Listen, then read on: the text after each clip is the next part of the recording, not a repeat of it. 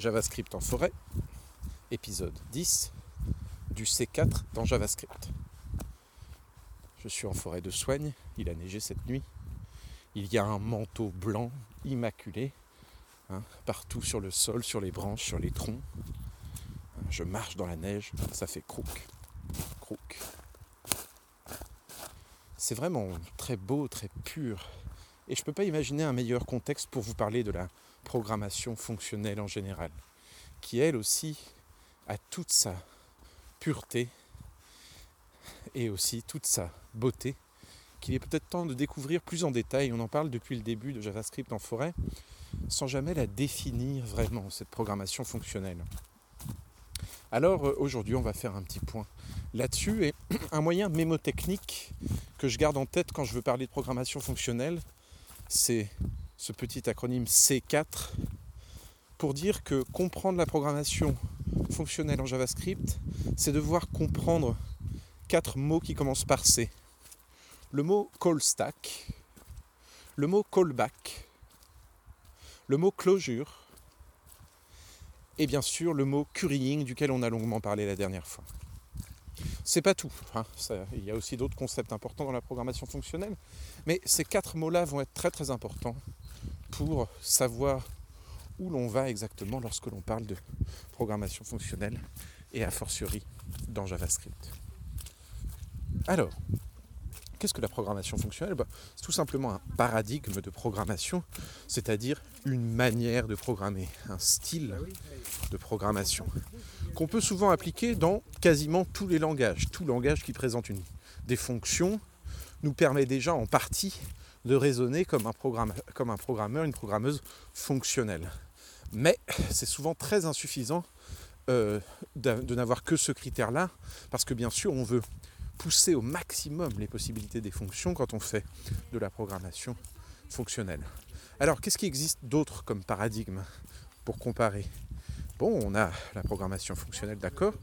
On a bien sûr la programmation procédurale ou impérative, hein, qui consiste à faire des programmes qui se lisent, pour ainsi dire, de bas en haut, euh, où chaque étape de ce que doit faire la machine pour atteindre un résultat est décrit et qui a dominé les premières années de la programmation parce que c'est celle qui est la plus proche de l'ordinateur et donc c'est la plus facile à implémenter, que ce soit du, point de vue du hardware derrière, la plus facile à interpréter, à compiler pour passer du code source au code machine, euh, et rester dans une performance euh, excellente. Donc voilà, la, grande force de la programmation procédurale ou impérative, hein, c'est bien sûr sa performance et sa proximité du hardware qui permet encore aujourd'hui de faire le meilleur code embarqué. Hein, si vous essayez de faire, je ne sais pas moi, votre propre euh, liseuse euh, avec euh, encre numérique, vous allez avoir besoin que votre code soit ultra performant parce que le taux de rafraîchissement de l'écran est déjà très très lent avec l'encre numérique. Et puis vous allez avoir besoin de quelque chose qui prend très peu de place à la fois physique et aussi virtuel, euh, vous allez avoir besoin euh, de faire un, programme embarqué et peut-être que vous déciderez de l'écrire en Rust ou éventuellement euh, en, C. Et c'est très souvent tout simplement écrit en C ou en C++, ces langages embarqués, parce que c'est les langages les plus proches de la machine. Donc C++ permet l'orienté objet, mais C voilà, est plutôt permet beaucoup beaucoup de choses, mais est plutôt, euh, a plutôt une approche procédurale en général. On a ensuite les langages orientés objet, donc le paradigme orienté objet, qui reprend le principe du procédural, hein, qui consiste à distinguer la mémoire en général, et puis les fonctions qui affectent cette, cette mémoire, euh, et à mettre tout ça dans des petits sous-programmes hein, qu'on va appeler euh, les objets. Et puis euh, ces sous-programmes peuvent communiquer entre eux pour résoudre nos problèmes. Donc l'orienté objet, il est parfaitement adapté à de nombreux types de problèmes et c'est vraiment lui qui domine depuis les années 90, l'avènement de Java, la domination de C Sharp ces dernières années entre autres, et puis tous les langages de programmation qui ont euh, adopté son paradigme ces dernières années, comme Python, PHP, et puis bien évidemment C euh, côté performance. Et alors l'orienté objet, on imagine bien hein, qu'en raisonnant les choses sous forme d'objet, hein, pour faire une belle interface graphique par exemple, où la vue de l'utilisateur est constamment en mutation et où les interactions euh, doivent être enregistrées par des petits widgets séparés les uns des autres et qui doivent justement envoyer des messages les uns aux autres. Hein. Le bouton doit envoyer un message, euh, j'en sais rien, au header au moment où j'ai cliqué dessus. On voit bien qu'ici l'orienté objet est une très belle manière hein, de décrire un système, mais pas que. Hein. ça ne s'applique pas seulement à quelque chose de visuel ou quelque chose qui essaie de représenter une réalité à la manière dont on le fait. L'orienté objet en général et ses, concepts peuvent permettre aussi de faire des choses qui n'ont à voir qu'avec l'ordinateur, bien entendu. Hein, des calculs mathématiques avancés. Euh, euh, voilà, un objet, ça peut être euh, une matrice, un array par exemple, et les méthodes de, cet objet hein, sont des méthodes qui s'appliquent aux listes de données. Donc il n'y a plus de représentation dans le réel de cette chose-là. On est vraiment sur de l'informatique pure, mais tout de même orienté objet. Donc paradigme très important à apprendre prioritairement si vous êtes débutant, parce que c'est là qu'il y a du travail. Hein. Et puis on a ce paradigme fonctionnel, hein, euh, dont j'ai parlé un tout petit peu euh, tout à l'heure, qui lui prend le principe de dire non, la mémoire, on la met à part de notre travail de programmeur. Hein. Tout va être immutable, on aura des entrées et des sorties, on va recevoir des informations en entrée de notre programme et notre programme va consister à les transformer et à nous donner un résultat prédictible à la sortie. Euh, mais il n'y a pas de mémoire à même le programme, ou alors très peu, très temporaire, le plus possible renvoyé vers les coins. Et de même, la notion d'interaction, d'entrée-sortie, elle aussi, elle va être le plus limitée possible à l'entrée et à la sortie du programme, et alors à l'entrée et à la sortie du sous-programme. Bien sûr, on va considérer nos fonctions comme étant chacune des sous-programmes, et puis alors on va combiner, combiner, combiner, tout comme on le fait avec les objets aussi. Hein. On combine, on combine, on combine, pour pouvoir représenter des programmes toujours plus complexes. Alors c'est intéressant parce que ces deux paradigmes, ils se font vraiment concurrence. Hein. Et, et, vous allez voir des débats acharnés sur le sujet. Moi, je vous en prie, prenez du recul. Chacun des deux a beaucoup à apporter à la programmation, a déjà fait ses preuves dans bien des domaines, et l'attitude euh, du dev ouvert, enthousiaste, progressiste, c'est de dire oui, je respecte certaines choses qui sont faites en Haskell ou en Lisp et qui sont magnifiques. Et oui, je respecte certaines choses qui sont faites en Java, en C Sharp ou en C et qui sont incroyables. Donc, euh, y a, y a, ça ne sert à rien à notre petite échelle individuelle de petits devs du quotidien euh, d'aller attaquer, comme j'entends des fois si fort, des grands paradigmes qui ont rassemblé les personnes parmi les plus intelligentes au monde pendant des années pour faire des programmes dont on ne fera jamais un centième nous-mêmes. Euh, il faut aussi savoir un petit peu raison garder dans ces, dans ces, dans ces débats et dans ces embrouilles de chapelle.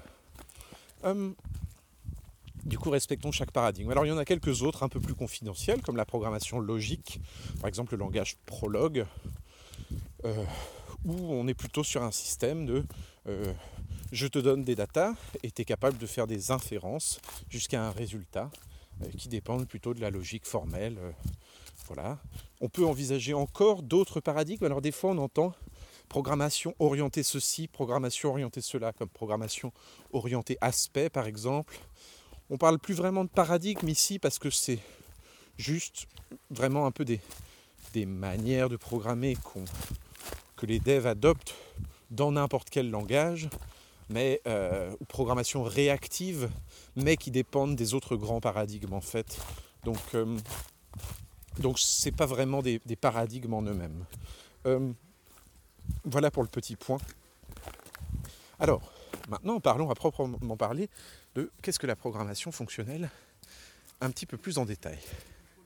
Alors, comme je le disais, elle repose sur plusieurs principes le premier principe, c'est de mettre la fonction au centre de tout et de dire qu'elle suffit.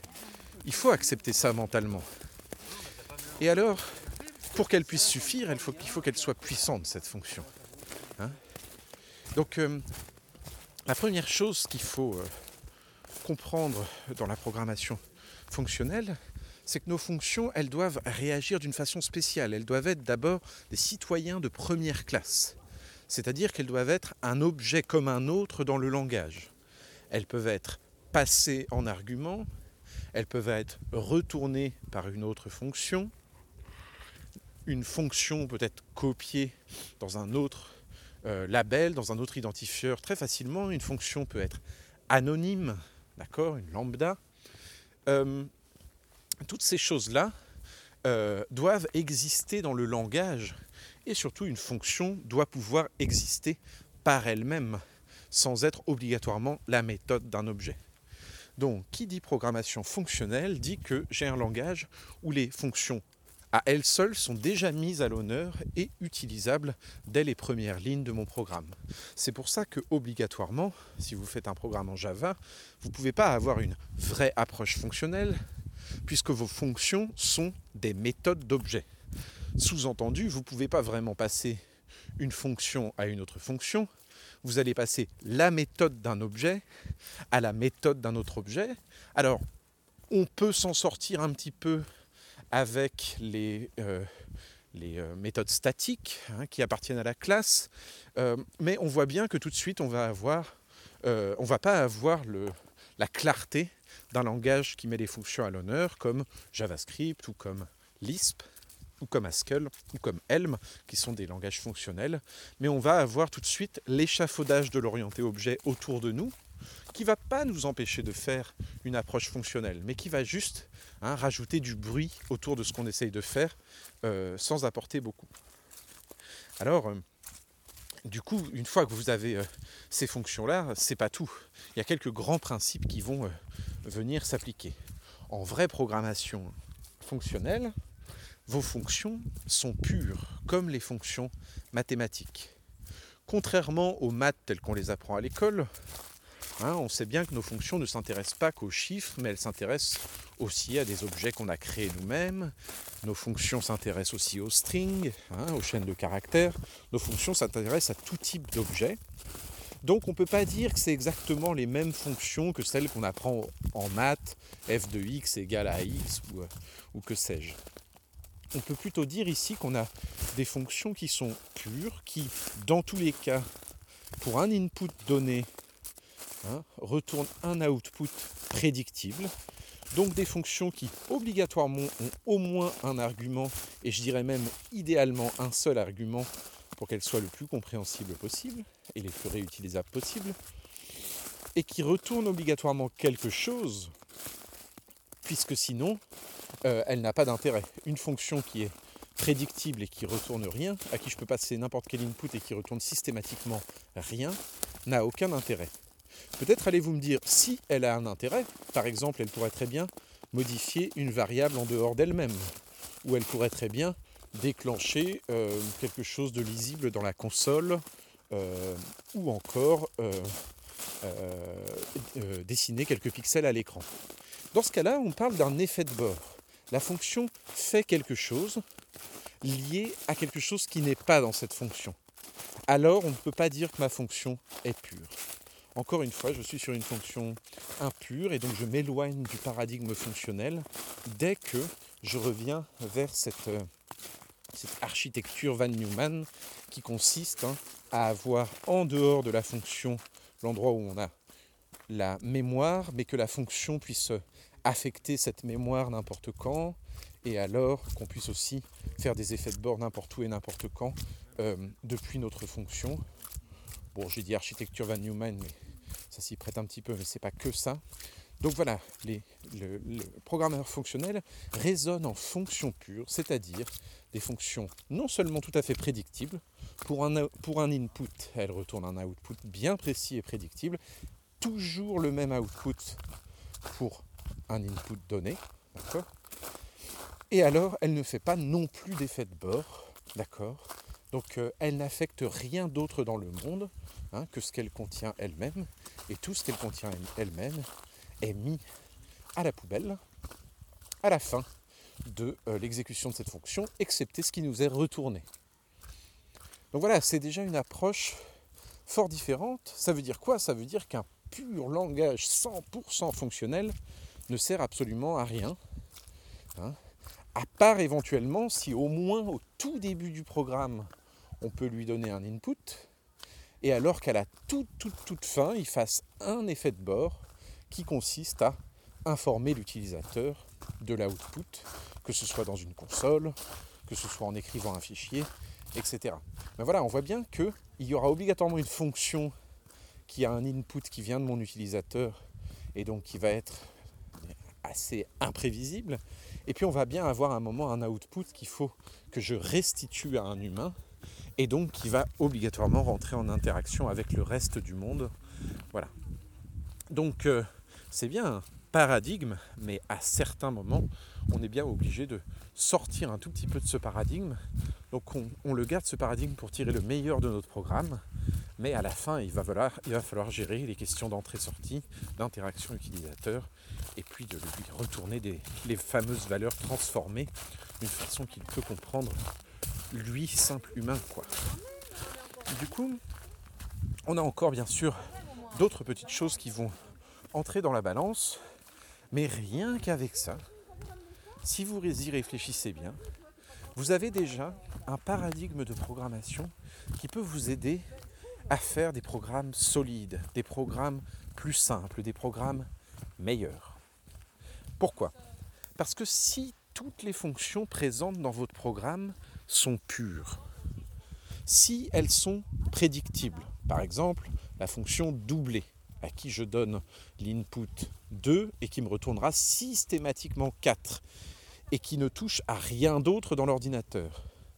Mais alors si toutes mes fonctions sont comme ça, c'est hyper facile de les tester, de faire du test-driven développement hein, et de m'assurer que toutes mes fonctions fonctionnent correctement.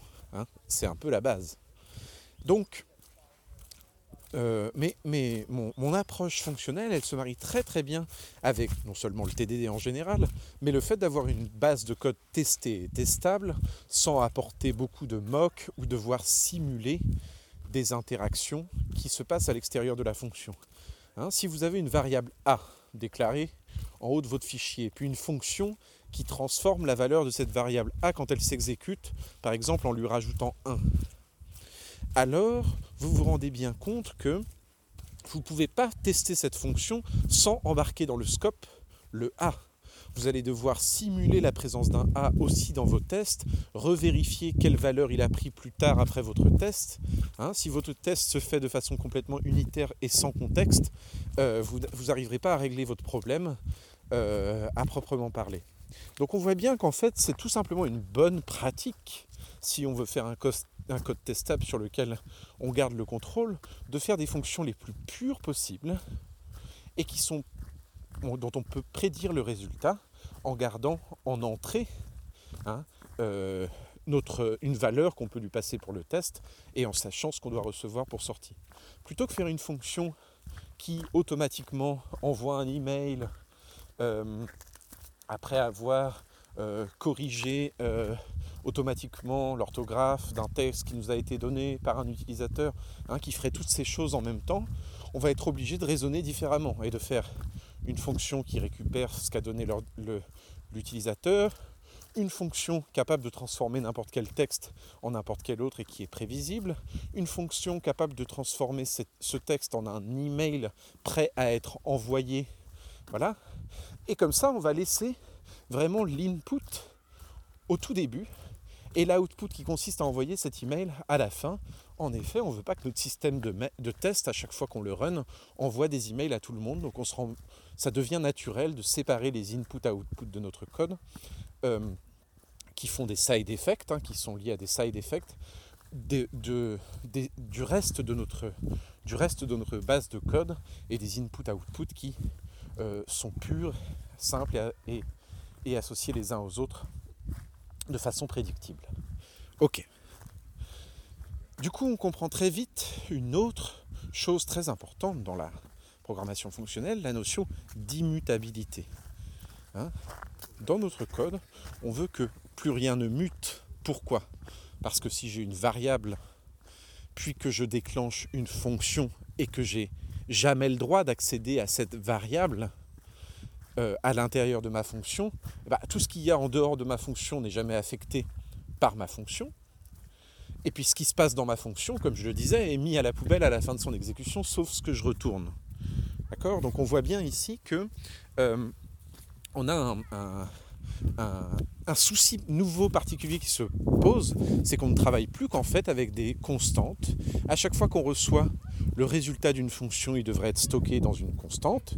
Et si jamais on doit faire étape par étape plusieurs fonctions, alors on va euh, étape par étape créer plusieurs constantes jusqu'à avoir une dernière constante qui représente le résultat qu'on veut.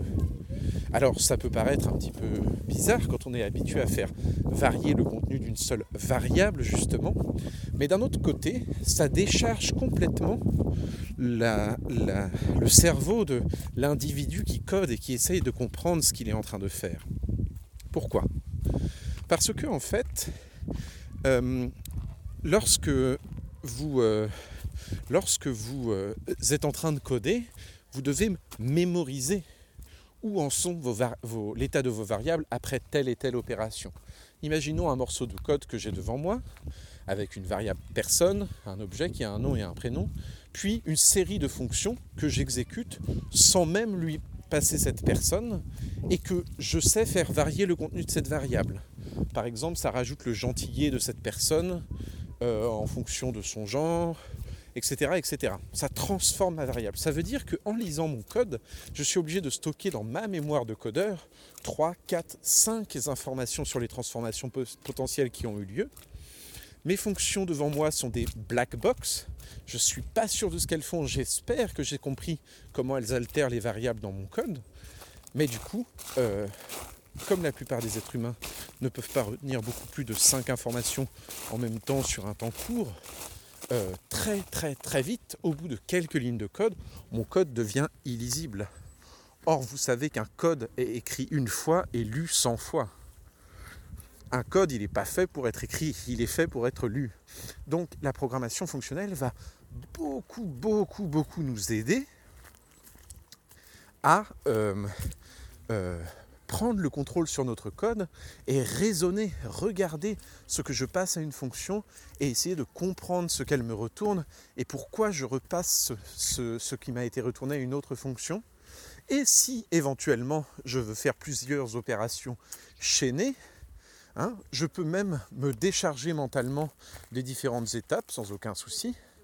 Euh, je vais trouver justement en programmation fonctionnelle une capacité très très simple de composer les fonctions les unes avec les autres avec un petit compose ou un petit pipe que je vais écrire ou que je vais utiliser s'il existe dans le langage.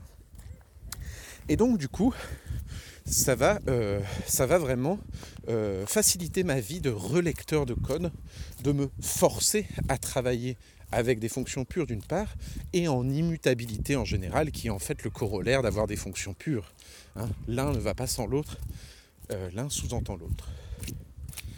Enfin, ça va m'aider encore d'une toute autre façon à travers ce qu'on appelle la transparence référentielle, referential transparency.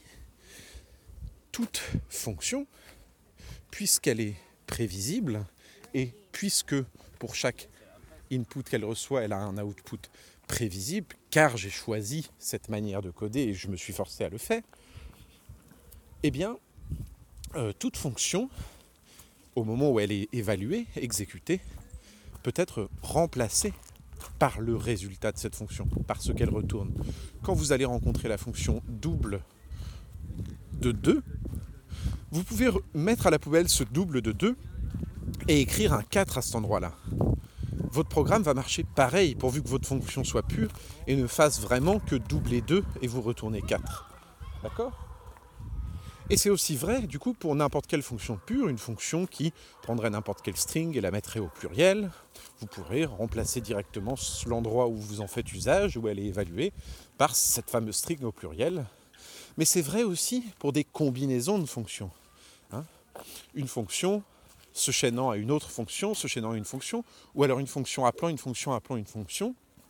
Tant que toute cette chaîne est pure, alors elle est remplaçable par le résultat de tout ce qu'elle évalue. Et si vous, vous arrivez à le faire, imaginez votre ordinateur, d'accord? Votre ordinateur, il passe son temps à faire ça, à évaluer votre code en général et à remplacer tout ce qu'on appelle les expressions hein, par la valeur calculée. C'est très important de bien distinguer dans votre code expression et instruction. Une expression, c'est un morceau de code qui retourne quelque chose, qui peut être évalué par le compiler ou l'interpréteur pour être remplacé par une valeur. Et donc en programmation fonctionnelle, avec que des fonctions pures, hein, bah une, fonction évaluée, et si elle est pure, c'est par définition une expression qui peut être remplacée n'importe où par une valeur. Et donc les optimisations que va pouvoir faire soit votre compiler, soit votre euh, interpréteur, soit vous-même, seront vraiment multiples. Hein. vous en aurez partout. Et vous allez avoir potentiellement hein, un langage qui, dans le futur, alors peut-être pas encore aujourd'hui, c'est encore un, terrain de recherche, mais qui saura repérer facilement dans votre code n'importe quelle constante, même s'il faut tirer longtemps sur le spaghetti de toutes les fonctions que vous exécutez, évaluez à différents endroits et qui transforment telle variable qui était une constante au début en une autre, et qui pourra vous dire, bah écoute, ici à la place de toute cette chaîne de fonctions, voilà, on n'a qu'à mettre ce nombre-là qui est le résultat de toute cette chaîne d'exécution. Ce sera plus simple, ça fera gagner de la mémoire à tout le monde. Ou alors de la mémorisation, de la memoization, comme on utilise des fois cette fonction en programmation fonctionnelle. Si votre fonction, quand vous lui donnez 13, elle vous retourne 2204, peu importe les opérations qu'elles font, si elle est pure, ça veut dire qu'à chaque fois qu'on lui donne 13, à chaque fois elle retourne 2204. Ça veut dire que la première fois que je lui donne 13, elle fait toute sa popote, tout son calcul, qui consiste à prendre 13, faire une chaîne d'opérations et me retourner 2204. Mais elle peut maintenant retenir dans un petit, dans une objet de type map euh, ce lien qui existe entre 13 et 2204. Et la prochaine fois que je lui donne 13, elle regarde dans son cache si elle a déjà fait son calcul pour le nombre 13, et si oui, elle me retourne 2204. Et de même pour tout ce que je pourrais lui passer en input, elle peut avoir un output déjà prêt sans avoir besoin de reconsommer de la puissance de calcul.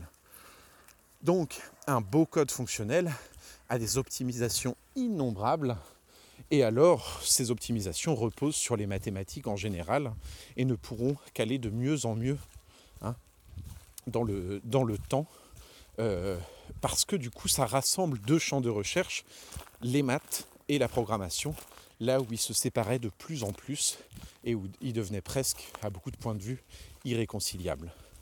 Hein. Cela dit, dans le monde académique, euh, la programmation fonctionnelle, depuis l'ISP, a toujours été bien présente, et donc euh, il n'y a pas une scission aussi grosse dans le monde académique entre l'informatique et les maths qu'elle existe dans le monde pratique des entreprises, où on peut être comme moi un développeur web et par ailleurs être à peu près nul en maths, au sens où tout ce que je fais toute la journée ne demande quasiment jamais de faire des vraies maths de niveau euh, master. Quoi. Hein, c'est très rare. Voilà. Donc euh, voilà encore une autre force de cette programmation euh, fonctionnelle. On en a déjà listé plusieurs, une autre forme et une autre force de la programmation fonctionnelle, le fait de devoir raisonner systématiquement sous forme d'expression, et alors tout votre code, hein, puisqu'il n'est euh, qu'appel de fonction, pourvu que vous ayez l'input, eh bien se retrouve, comment dire, être une, expression, à avoir une, une référence, une, référence transparentielle, omniprésente, euh, voilà, qui permet de très nombreuses optimisations. Ok, voilà pour vanter un petit peu les mérites de la, programmation euh, fonctionnelle, mais le problème c'est que très vite elle va démériter dans certains domaines. Il existe beaucoup de choses dans vos langages qui sont des instructions et non pas des expressions, et qui rendent caduques la programmation fonctionnelle et la transparence référentielle. Pourquoi? Il suffit d'une pomme pourrie dans le panier de pommes pour que toutes pourrissent très vite. Et au même titre, dans une longue chaîne de fonctions pures qui a une parfaite transparence référentielle, il suffit d'un petit effet de bord, d'une petite couille dans le potage, hein, pour que plus rien ne marche correctement. Et que on ne puisse plus du tout se reposer sur les propriétés mathématiques du code. Donc, dans un bon code fonctionnel, on devrait avoir quasiment aucune euh, instruction, c'est-à-dire on ne devrait avoir ni le mot-clé if, qui retourne rien et qui permet simplement dans une branche de modifier quelque chose, dans l'autre branche de modifier autre chose. On ne devrait pas avoir le mot-clé for non plus, hein, qui ne retourne rien par lui-même.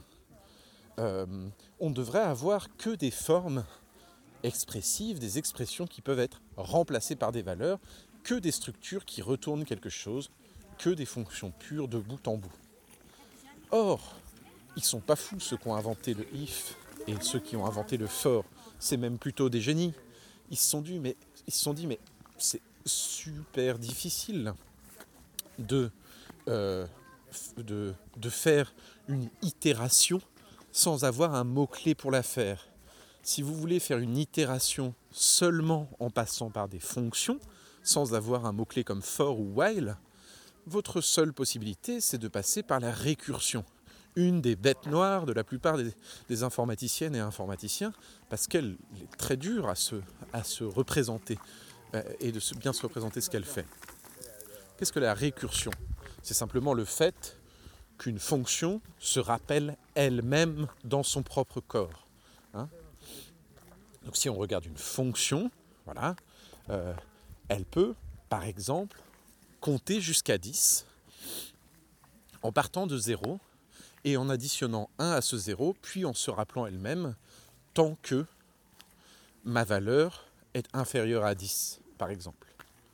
Donc, euh, faisons donc une, petite fonction récursive qui représenterait plutôt bien euh, la notion d'itération. Alors, euh, imaginons une fonction, hein, récurse, fonction récurse, ouvrez la parenthèse, n, fermez la parenthèse, hein, n, l'argument c'est le nombre que je vais lui donner, ouvrez les accolades, d'accord Et puis euh, if n inférieur à 10, bah, tu me fais un petit récurse, c'est-à-dire cette fonction elle-même, tu la relances de euh, n plus 1. Euh, hein. et puis au contraire, si jamais mon n bah, n'est pas inférieur à 10, c'est-à-dire lui est égal ou supérieur, bah juste tu me retournes n et puis c'est fini quoi. D'accord? Donc euh, voilà une fonction qui va se rappeler elle-même tant que une condition n'est pas remplie. Alors on mettra souvent le base case en premier, hein, réfléchir le plus vite possible à comment j'en sors de cette potentielle boucle infinie. Et alors du coup on est face à une vraie récursion, une fonction capable d'itérer, c'est super pratique. Elle peut donc avoir une vraie transparence référentielle, d'accord? Elle devient elle-même une expression quand je l'utilise. Elle peut donc rentrer dans mon paradigme de programmation fonctionnelle et éviter d'amener de l'impureté dans mon code pur. Mais on voit bien, même en raisonnant sur le cas le plus simple, qu'elle va être beaucoup plus difficile à lire que ce simple mot-clé for, d'accord? Ou que ce simple mot-clé while. Au même titre, une ternaire, c'est une expression qui fait un if. Hein. Hein, je te donne une condition, point d'interrogation. Qu'est-ce que tu me retournes si jamais cette condition est vraie? Deux points, qu'est-ce que tu me retournes si cette condition est fausse? Hein, C'est excellent, la ternaire, c'est une vraie expression, là où le if-else classique ou le switch n'est pas une expression, mais est une instruction faite à la machine. Mais on voit bien que le ternaire, si je dois chaîner des ternaires dans des ternaires, etc., etc., très vite, euh, je vais perdre le fil des embranchements que prend mon application. Donc euh, ici, on compare plutôt le fonctionnel à l'impératif et au procédural. Des fois, hein, l'aspect très déclaratif du fonctionnel qui est censé ressembler plus à comment un humain réfléchit et nous faciliter la, lecture et la compréhension de notre code, bah, nous trahit en fait. Hein. Donc euh, voilà, un très beau code fonctionnel devrait faire un usage intensif euh, de la récursion et on ne devrait pas avoir de mots-clés comme if ou for dans le langage et encore bien d'autres. Hein. On ne devrait pas avoir euh, de try-catch tels qu'on les connaît, de switch, de while, etc. etc. Mais alors du coup, hein, si on n'a plus que, des fonctions, à la fin on perd en lisibilité. Alors pourtant, hein, la, programmation fonctionnelle, hein, on peut croire au bout d'un moment qu'on ne sortira juste pas avec que des fonctions, mais pourtant la programmation fonctionnelle repose en entier sur le lambda calculus, qui a prouvé en même temps que Turing que les fonctions suffisaient à faire n'importe quel type de calcul. Donc euh, vous pouvez même représenter des structures de données très complexes dans des fonctions, hein, des listes, des objets, etc., dont la seule représentation serait une fonction. Vous pouvez tout à fait les transformer à votre guise, itérer dessus et faire toute opération dans un langage fonctionnel juste avec des fonctions ou dans un langage plus impératif ou plus proche de la machine de Turing. Hein, d'ailleurs, aujourd'hui, on dit que la racine de notre manière de programmer, c'est la thèse Church-Turing, hein, euh, puisque Turing a été le professeur de, Church et qu'ils ont à peu près inventé les mêmes, euh, à la même époque, le, démontré à la même époque les mêmes principes de calculabilité euh, grâce à la machine. et donc, du coup, voilà, on peut tout à fait résumer tout problème en termes de fonction. Mon argument, c'est simplement que ce n'est pas toujours souhaitable. C'est pour ça que j'adore JavaScript. Hein. C'est vraiment un langage multi-paradigme. Alors, euh, il fait peut-être moins bien le procédural que d'autres, il fait peut-être moins bien le fonctionnel que d'autres. D'accord? Il fait peut-être moins bien l'orienté objet que d'autres. Ça, c'est clair. Mais d'un autre côté, le fait de pouvoir goûter un peu à tout dans un seul langage fait que tant qu'on a des problèmes à taille humaine, hein, on est là à bosser euh, sur le site web qui peut avoir une vraie complexité, un vrai petit logiciel en ligne. Mais voilà, le logiciel, euh, on est une équipe de 10 devs, on s'adresse à, à 100 000 utilisateurs et on fait un logiciel voilà, relativement simple où euh, les interactions sont bien comprises, les fonctions attendues sont bien comprises, on va pouvoir faire un assez beau code en JavaScript si on sait choisir le bon paradigme au bon endroit. Hein, c'est aussi un peu le cas avec tous les langages, bien sûr. Mais des fois, l'absence de multi-paradigme est un peu bloquant. Donc je ne suis pas du tout étonné que Python, JavaScript et C++ soient encore un peu le haut du panier des tendances en ce moment. Euh, en termes de euh, euh, comment dire plaisir de coder et sensation de pouvoir tout faire avec son langage. et que du coup, par exemple, Java recule un petit peu ces dernières années, il s'adapte un peu moins bien. voilà, c'est aussi peut-être cet aspect multi-paradigme qui peut sembler brouillon à certains, bien sûr, mais qui peut nous rendre très pragmatiques en programmation et nous plaire beaucoup. Ok. Deuxième problème que je soulève la récursion, c'est que ça consomme beaucoup de lancer des fonctions. Et ça, c'est un grave problème en général hein, en programmation euh, fonctionnelle, en particulier dans ces langages multi-paradigmes dans lesquels on peut faire un peu de fonctionnel, mais où tout n'a pas été optimisé pour le fonctionnel. Donc, euh, on va très vite rencontrer des, petits soucis d'optimisation et ça a souvent été un grand argument contre la programmation fonctionnelle. Ok, c'est mieux, on est tous d'accord, mais c'est naze parce que c'est très lent, parce que ça consomme énormément de ressources pour faire des petites choses. D'accord?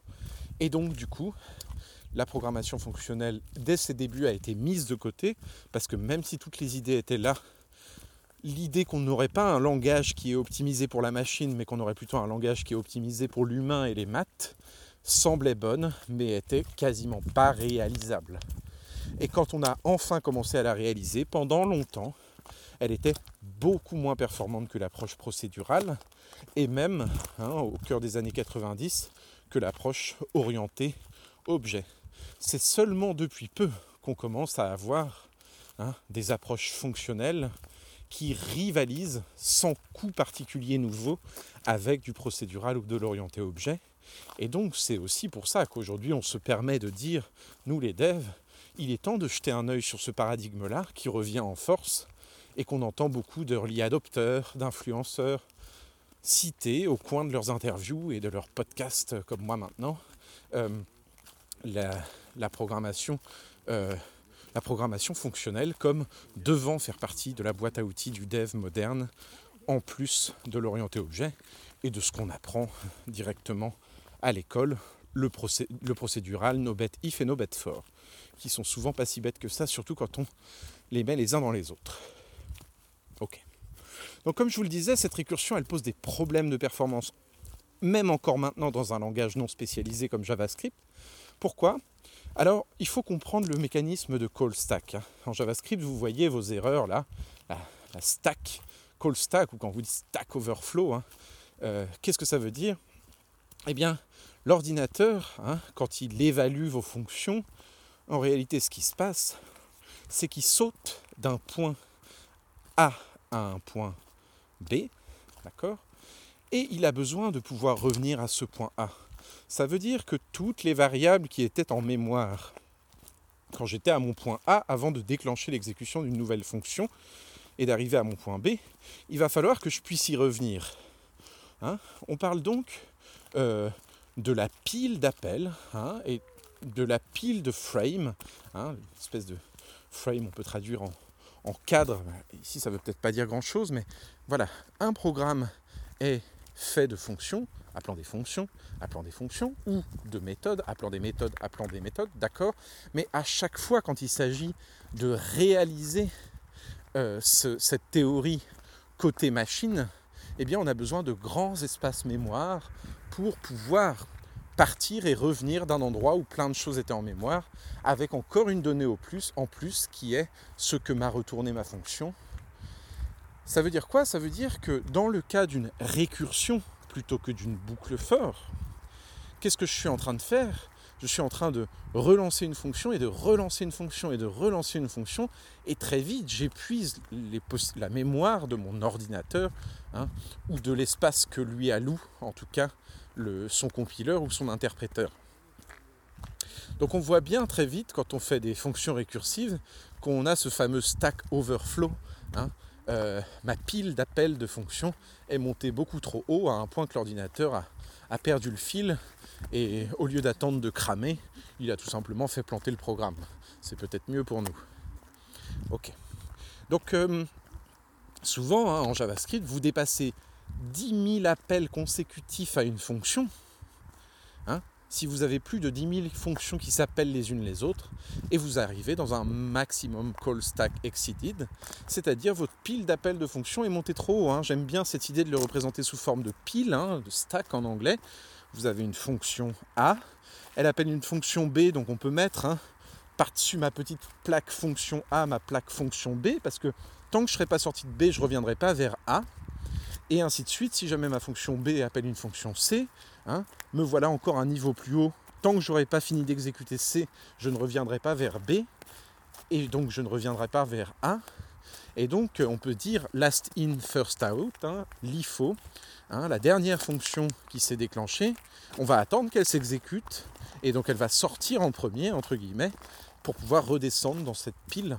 et au début du programme, on est au point 0, puis la pile monte, monte, monte, descend, descend, remonte, remonte, remonte, descend, descend, descend. Hein, les stack frames, la stack frame de mes fonctions, ma call stack s'empile et se dépile, puis à la fin du programme, on va revenir de nouveau au point zéro, et éventuellement, si vous avez une event loop comme en JavaScript, hein, c'est-à-dire que votre programme peut euh, redéclencher des fonctions préenregistrées en fonction d'événements utilisateurs, etc., la pile va pouvoir remonter un peu et redescendre un peu. On a une belle représentation visuelle du fonctionnement de notre programme et de cette call stack.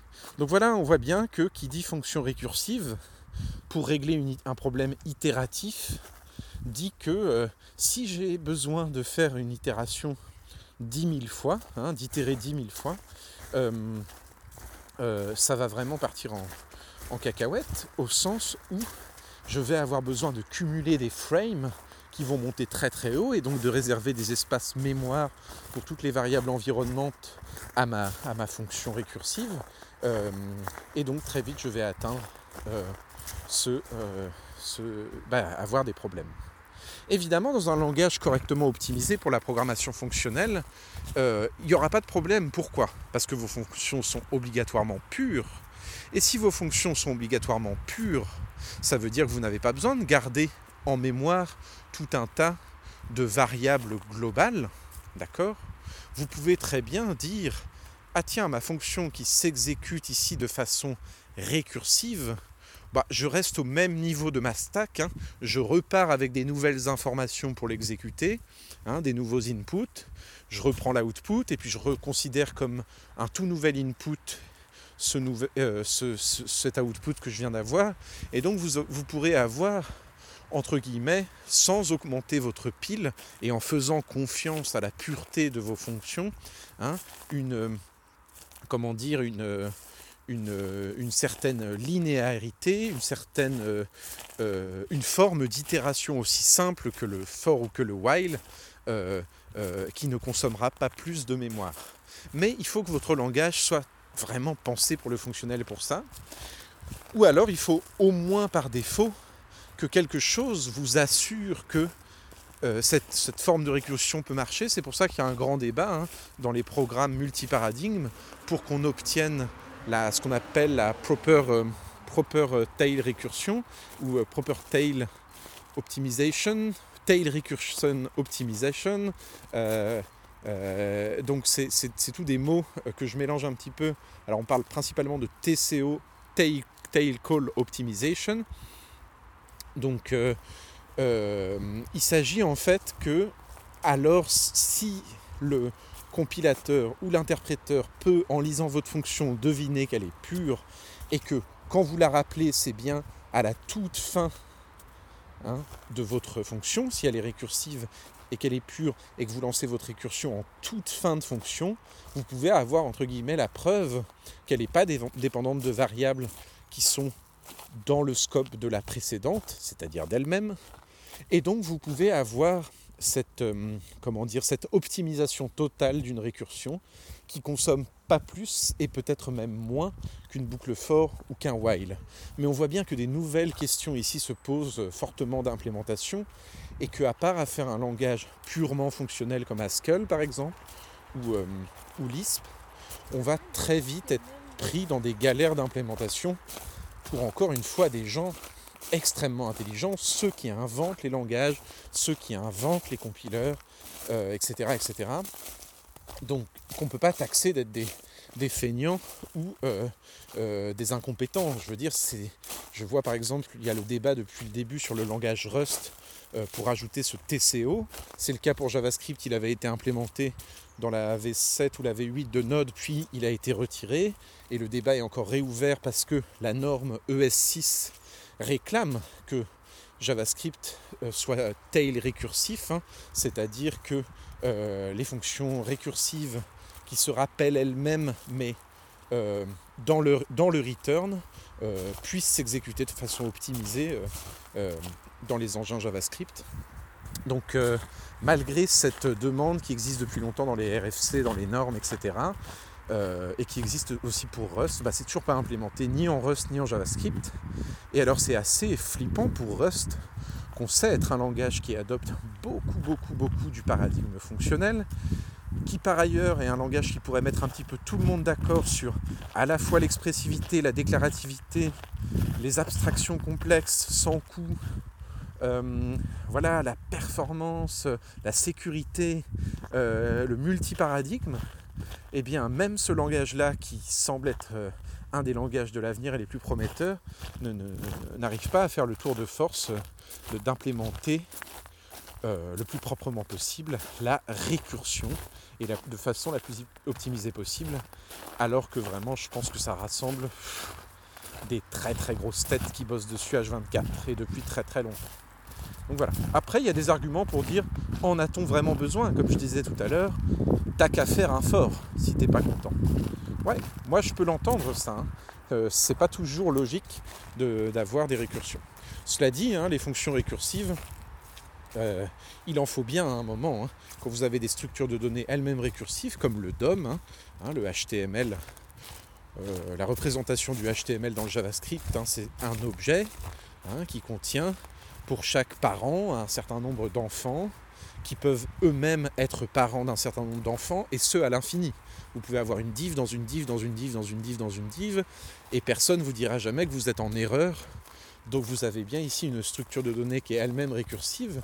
Donc si vous voulez une fonction qui explore le DOM à l'infini, et qui peut aller à plus de 10 000 éléments de profondeur, hein, sans une optimisation de la récursion, euh, vous êtes vous-même euh, en fait euh, un petit peu handicapé parce que vous aimeriez bien pouvoir explorer les divs qui sont dans une div et pour chacune d'entre elles les divs qu'elles contiennent et ainsi de suite. Donc vous aimeriez bien ici avoir une fonction récursive plutôt que des forts encastrés les uns dans les autres à coup de 10 000 boucles forts pour être sûr d'avoir géré tous les cas ou encore une autre structure euh, un petit peu délirante là où c'est plutôt la récursion qui s'impose. Donc euh, euh, voilà, c'est un vrai débat, un vrai problème. Euh, la performance en, euh, en, fonctionnel, elle peut exister. Elle existe très très fort aujourd'hui dans plusieurs langages, d'accord? Mais pas dans tous. Et alors, on l'attend toujours sur JavaScript, par exemple.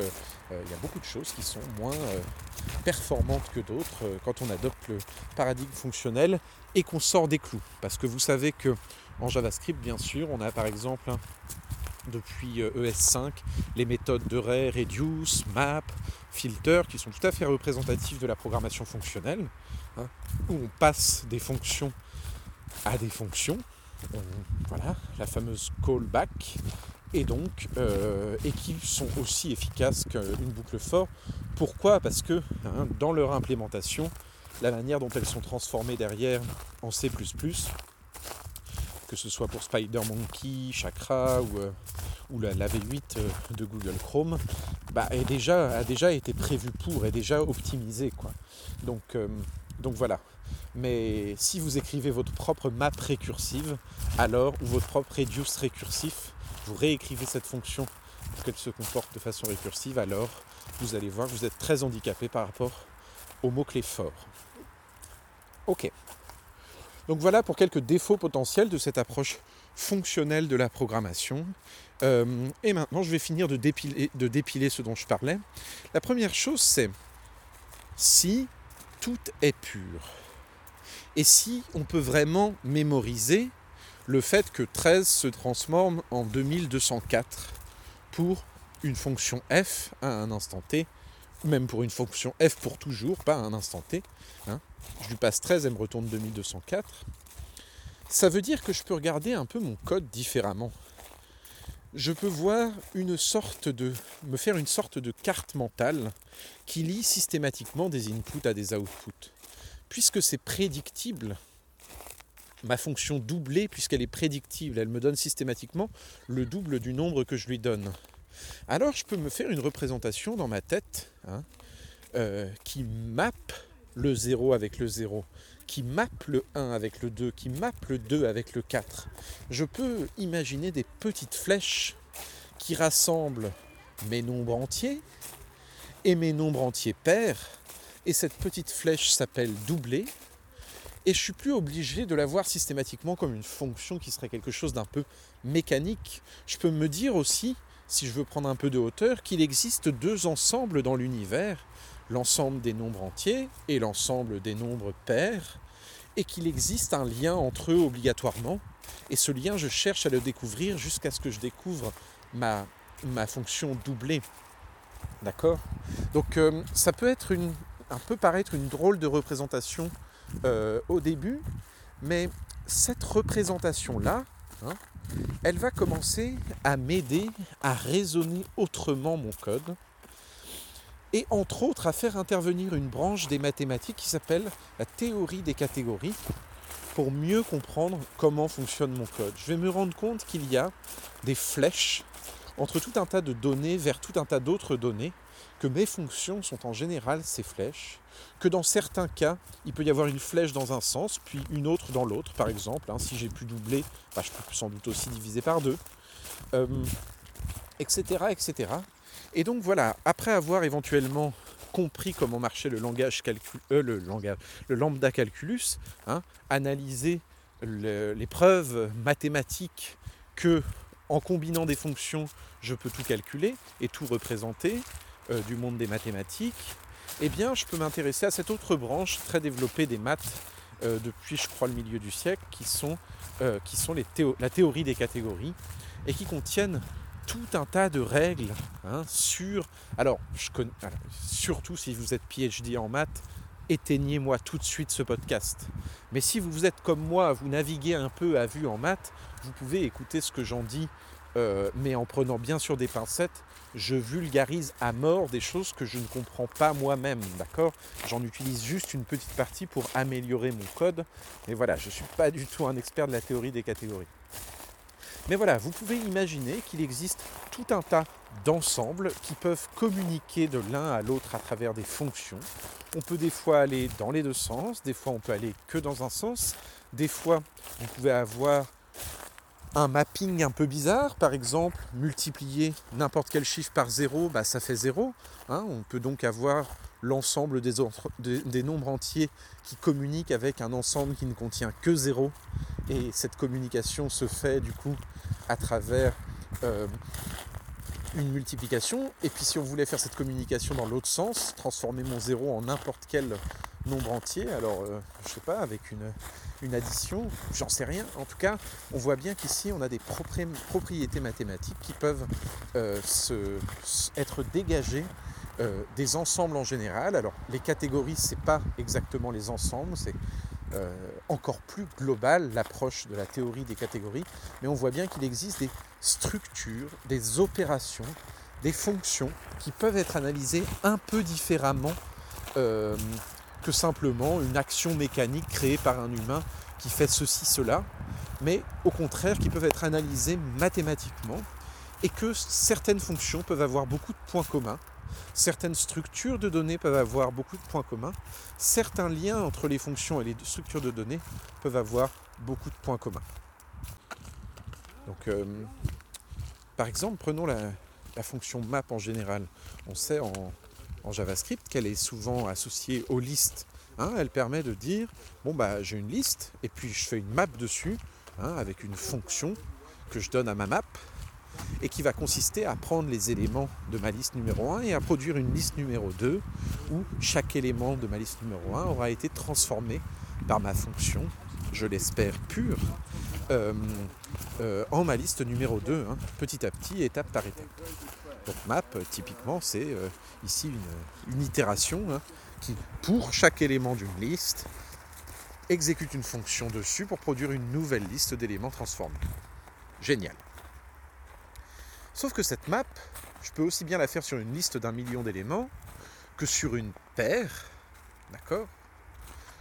Ou encore que sur un élément unique dans ma liste, ou même une liste vide, éventuellement ça me retournera une liste vide. Mais je peux aussi envisager d'autres structures de données mappables. Par exemple, pourquoi pas des tuples? Ou pourquoi pas encore des structures de données en général qui sont comme des boîtes duquel je veux retirer une ou plusieurs valeurs, la transformer et remettre dans une boîte analogue. On peut se dire ici donc que map consiste à prendre une structure de données et la respecter, cette structure.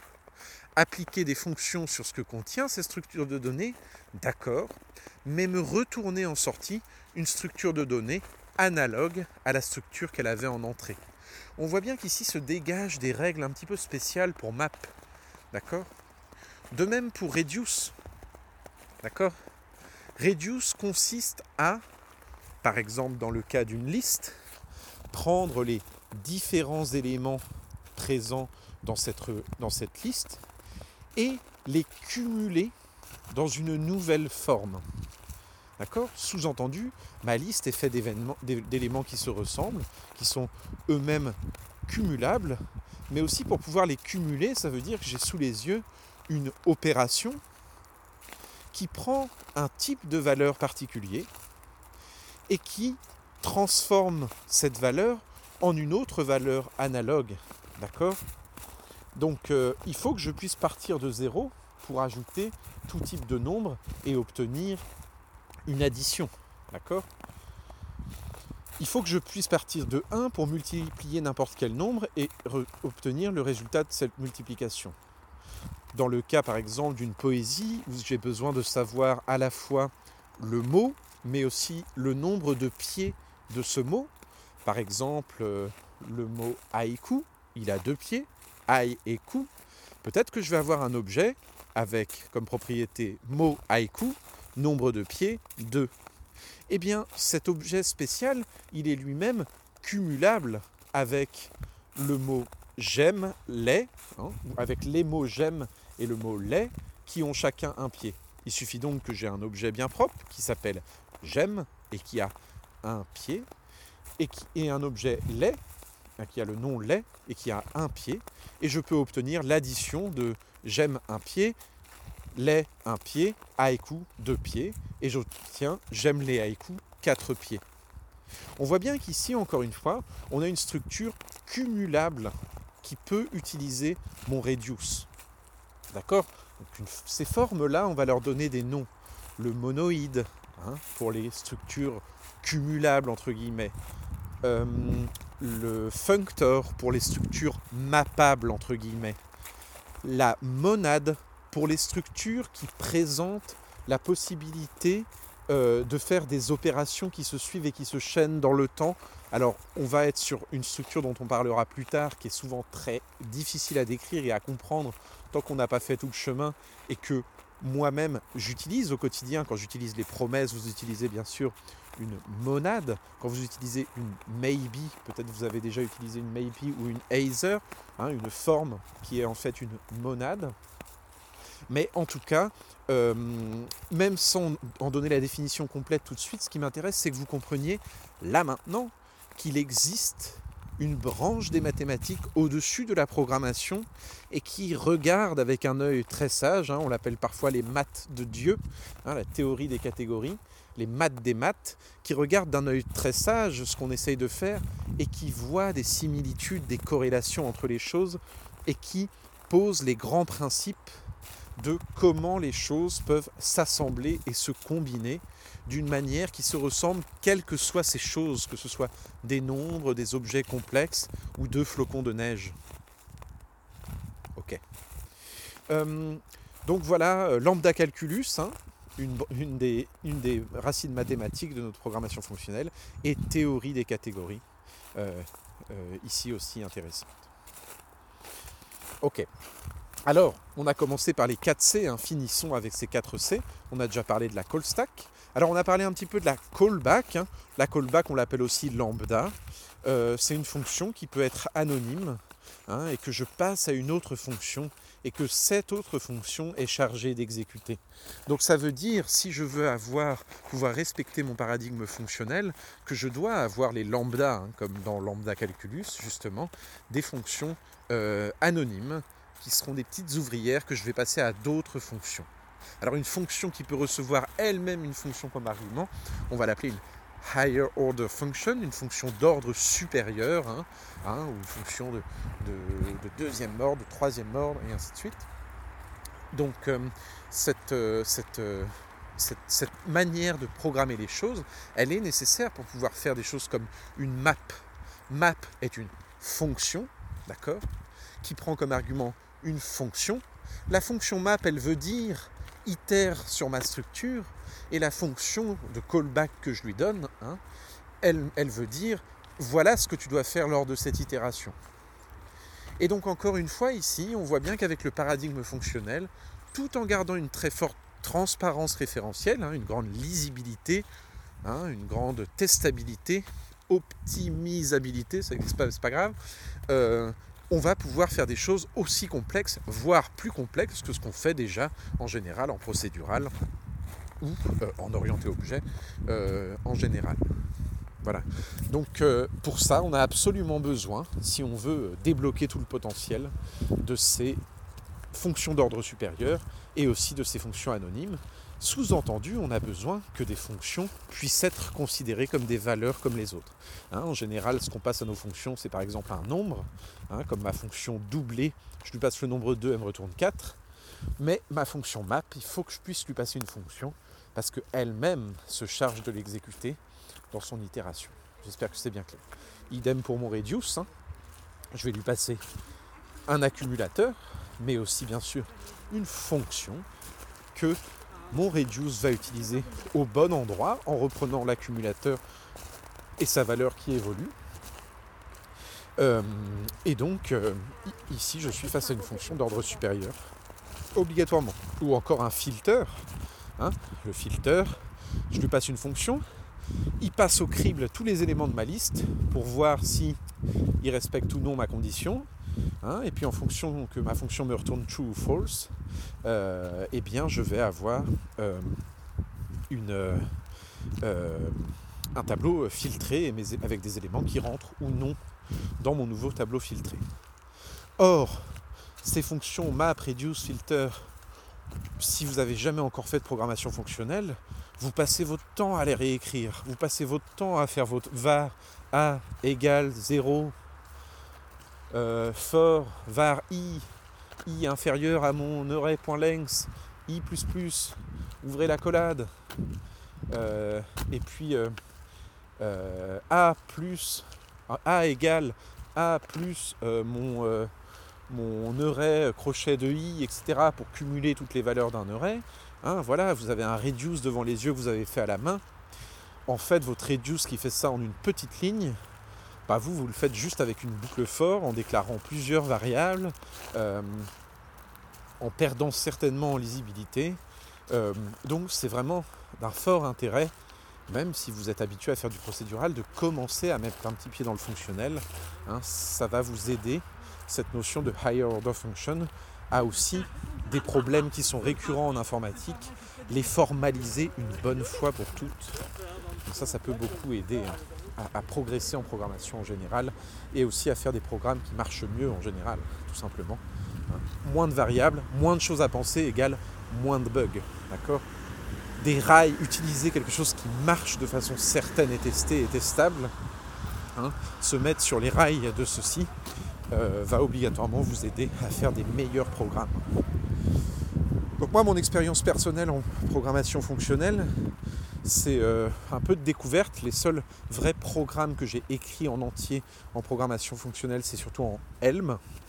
Et alors le reste du temps, je fais du code JavaScript le plus fonctionnel possible. Mais alors ce que j'ai fait en Helm, croyez-le ou non, les trois sites que j'ai fait en Helm, je n'y ai jamais retouché. J'ai jamais, jamais découvert à l'usage de bugs. Aucun utilisateur ne m'a remonté de bugs. Ils sont jamais plantés pour personne. Ils sont sur Internet sans bouger depuis longtemps. Ça me fait halluciner, moi qui passe mon temps avec JS, à régler des problématiques de bugs euh, divers et variés, sortis d'on ne sait où. Euh, en utilisant Helm qui juste transpile de façon stricte vers JavaScript, hein, un peu comme TypeScript ou autre, bah, je me rends compte que vraiment euh, j'améliore très fortement la qualité de mes programmes et je sais que c'est du fait du paradigme fonctionnel. Helm vous force à être fonctionnel de bout en bout, hein, un peu comme Haskell. Donc euh, vous allez souffrir si vous essayez de faire un peu de Helm, mais c'est tellement gratifiant de se rendre compte qu'on a fait un programme sans aucun bug, où on a été obligé de penser à tout étape par étape, hein, et où le compileur hein, euh, vous, aide, à chaque étape pour vous dire voilà, tu as fait n'importe. Alors, c'est assez intéressant qu'on se mette à aborder Helm, mais aussi il y a quelques secondes, hein, le fait que certaines structures se comportent différemment d'autres, ou alors que le filter doit me retourner un true ou un false, c'est-à-dire un booléen, la fonction que je lui donne. Ça veut dire quoi? Ça veut dire que la programmation fonctionnelle se marie assez bien avec la notion de typage, et donc certainement de typage statique. Et ça, c'est un vrai problème dans notre univers JavaScript, hein, où le typage est dynamique. Donc euh, traditionnellement, Lisp, par exemple, le typage était totalement dynamique, hein, et beaucoup de dialectes de Lisp, le typage est dynamique, donc euh, Scheme aussi, et vous savez que Scheme est une très grande source d'inspiration de JavaScript. Euh, que son créateur a souvent cité. Et donc du coup, c'est un petit peu malheureux, au tournant des années 90, un langage a été créé qui s'appelle Haskell et qui lui a bien deviné que si on voulait faire de la programmation fonctionnelle vraiment sérieuse et utiliser à fond les propriétés, hein, euh, ce que nous amène la théorie des catégories en général, et puis le comprendre à fond les signatures de fonctions et les propriétés de toutes nos structures de données et de toutes nos fonctions, en trouver toutes les propriétés spéciales, il fallait aller avancer de, manière typée. Hein. Hein, c'est pour ça qu'on entend parler, quand on entend parler de programmation fonctionnelle, de functor, de monade, de plein de mots extraterrestres au début. Mais en fait, ça avait un sens que de les trouver, ces mots-là, dans le langage des mathématiques et d'essayer de les appliquer au, code pour euh, euh, essayer de faire un code le plus sérieux et le plus prédictible et le plus mathématique et le plus pur possible, d'accord? Et de se répéter le moins possible comme on fait en informatique, en trouvant des patterns qui ont des choses en commun. Donc euh, euh, voilà, en JavaScript, ça va être un petit peu plus difficile pour nous que pour euh, les autres du monde de la programmation fonctionnelle de parfaitement tirer parti de tout ce qu'on peut faire en fonctionnel parce qu'on manque de types. Et alors, c'est un très bon match, les types, hein, que vous allez découvrir justement si vous faites du Helm ou du Haskell. Et aussi, pour moi, il y a beaucoup d'espoir dans la programmation fonctionnelle avec TypeScript. Hein. Euh, des, petits frameworks aujourd'hui, des petites librairies comme FPTS ou alors EffectTS et encore plusieurs autres, ou même tout simplement utiliser Ramda avec la, Definitely Typed, euh, la petite couche de type supplémentaire de Ramda, euh, on arrive vraiment à faire des choses vraiment efficaces et, bien typé et fonctionnel, euh, souvent en utilisant TypeScript. Alors c'est drôle parce que TypeScript, en gros, hein, si on résume et contrôle un peu, c'est les, les, gens de C Sharp et de Java, ils n'ont jamais vraiment voulu se mettre à JavaScript, et au bout d'un moment, euh, au lieu de décider de comprendre cette nouvelle manière de programmer, ce nouveau paradigme, ils ont dit bah non, on va faire un transpiler dans lequel on pourra faire notre bon vieil orienté objet euh, et qui va ressembler à ce qu'on sait faire avec euh, nos types et nos classes et nos, et nos héritages, etc., euh, etc. Et alors c'est marrant parce que ça a marché, hein, on peut faire du super orienté objet avec TypeScript, mais ça a aussi renforcé le paradigme fonctionnel de JavaScript.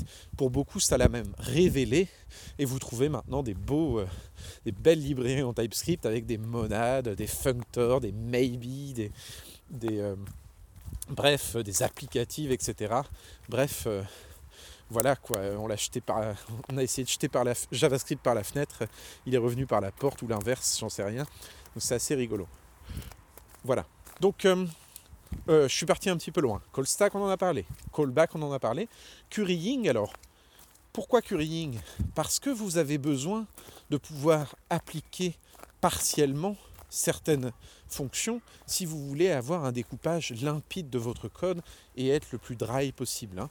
En lambda calculus, hein, la racine de la programmation fonctionnelle, chaque fonction prend un et un seul input et retourne un et un seul output, cet output pouvant être une fonction qui elle-même pourra prendre des inputs. Et on sait que ceci est tout à fait équivalent à une fonction prenant plusieurs inputs et retournant un seul output à la fin, d'accord? On peut tout à fait la définir en application partielle comme une fonction qui retourne une autre fonction, qui retourne une autre fonction.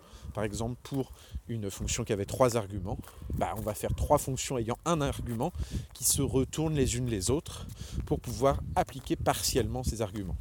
Donc, je vous renvoie à l'épisode précédent si vous voulez savoir à quoi ça sert et en quoi ça peut être une belle optimisation de votre code de faire du currying. Mais alors surtout, le currying, il match tout à fait bien avec cette idée de higher order function. Hein. Euh, euh, ce, currying, en fait, euh, il, vous, il, vous, permet de raisonner des fonctions qui retournent des, des fonctions et, et, donc d'aller encore plus loin dans faire dire ce que vous voulez à n'importe quelle fonction. Euh, voilà, je vous renvoie à l'épisode précédent pour, euh, euh, pour découvrir tout ça. Alors, le dernier, on en a parlé un petit peu tout à l'heure, c'est la closure. Alors la closure, elle est intéressante, elle permet de garder des choses privées et elle permet de bénéficier d'un scope.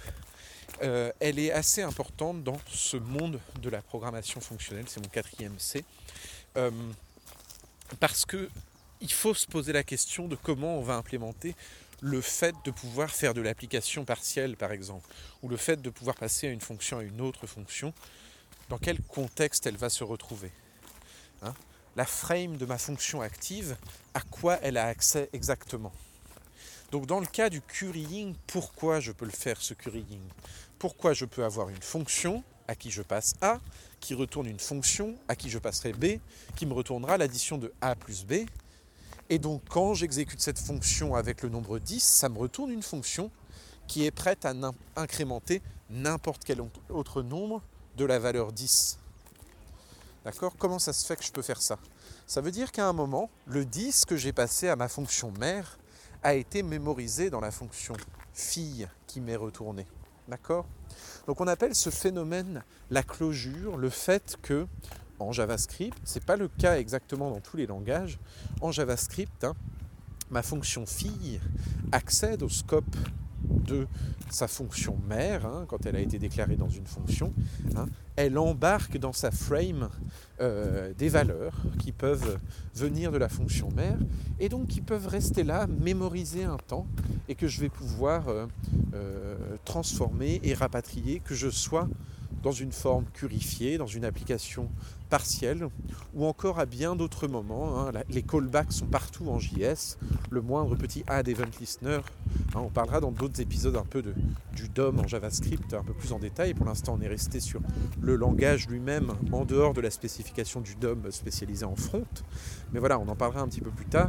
Les callbacks sont partout en JS. Hein. la promesse, euh, l'event listener. Euh, euh, partout, partout, vous faites du JS, vous passez des callbacks, et donc euh, avoir les propriétés la closure euh, va vous aider à, à, avoir cette approche fonctionnelle et à mieux comprendre l'intérêt d'imbriquer les fonctions les unes dans les autres. voilà.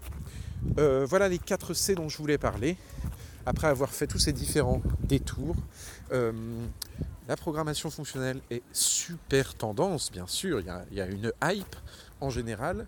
Il y a des raisons à ça. C'est parce que dans le monde des logiciels, ces dernières décennies, on s'est un peu planté. On a fait beaucoup, beaucoup, beaucoup de bugs, beaucoup de logiciels qu'on se sent obligé de réécrire parce qu'on en a perdu le contrôle. Et donc tout le monde se pose la question est-ce qu'il ne serait pas temps de faire des choses un peu plus contrôlées? Et une des réponses pourrait être potentiellement la programmation fonctionnelle avec la facilité qu'elle permet dans les tests, mais aussi la pureté qu'elle introduit et qui nous permet de faire moins de bugs dans beaucoup de cas. Euh, donc voilà, il y, a il y, a un côté hype, mais il y a aussi un côté très sérieux dans l'émergence de la programmation fonctionnelle. La programmation fonctionnelle était au début de l'intelligence artificielle, avant le grand hiver de l'intelligence artificielle, et elle revient en force dans la continuité de l'intelligence artificielle aujourd'hui. Hein. l'intelligence artificielle d'aujourd'hui, c'est beaucoup de machine learning, beaucoup de réseaux de neurones, où on retrouve beaucoup de structures qu'on peut décrire avec les théories des catégories, où on a besoin de fonctions évolutives qui s'appliquent à tout un tas de choses en parallèle, etc. etc. Donc euh, la programmation fonctionnelle a tout à fait sa place ici. Aussi, une chose dont on n'a pas encore parlé, qu'on parlera peut-être dans d'autres épisodes, c'est que la programmation fonctionnelle nous permet d'utiliser des propriétés mathématiques pour régler des problèmes d'une façon auquel on n'aurait pas spécialement euh, pensé en étant coincé dans le procédural ou l'orienté objet. Par exemple, des questions de parallélisation des, euh, des opérations, euh, pour bénéficier au maximum du multicœur dans nos ordinateurs, mais pas que bien sûr, pour bénéficier euh, aussi dans nos calculs sur le réseau bah, d'une organisation correcte de nos euh, échanges et de savoir ordonner ce qui doit être calculé en premier ou en parallèle ou en dernier, etc. etc. Donc on trouve beaucoup de choses dans la programmation fonctionnelle euh, qui va nous aider à faire ça si vous jouez déjà beaucoup avec les promesses en JavaScript, vous avez, sans même le savoir, intensivement sans doute, fait de la séquentialisation, de la parallélisation euh, en utilisant euh, entre autres les monades. Donc voilà, on parlera de tout ça un petit peu plus tard, mais là aussi il y a un vrai sujet dans, le monde du multicœur et du réseau, hein, où nos programmes ont des, ont des besoins très concrets euh, en parallélisation ou en tout cas en définition de ce qui doit être parallèle et séquentiel. Il y a beaucoup beaucoup de choses qui peuvent nous aider dans la programmation fonctionnelle et dans les propriétés mathématiques hein, des formes qu'on utilise en codant. Donc euh, voilà, on en, reparlera bien sûr plus tard. En attendant, euh, voilà un petit tour d'horizon de ce que veut dire programmation fonctionnelle et de ce que ça veut dire en JavaScript. Euh, travaillez bien à très bientôt pour un nouvel épisode. Bye bye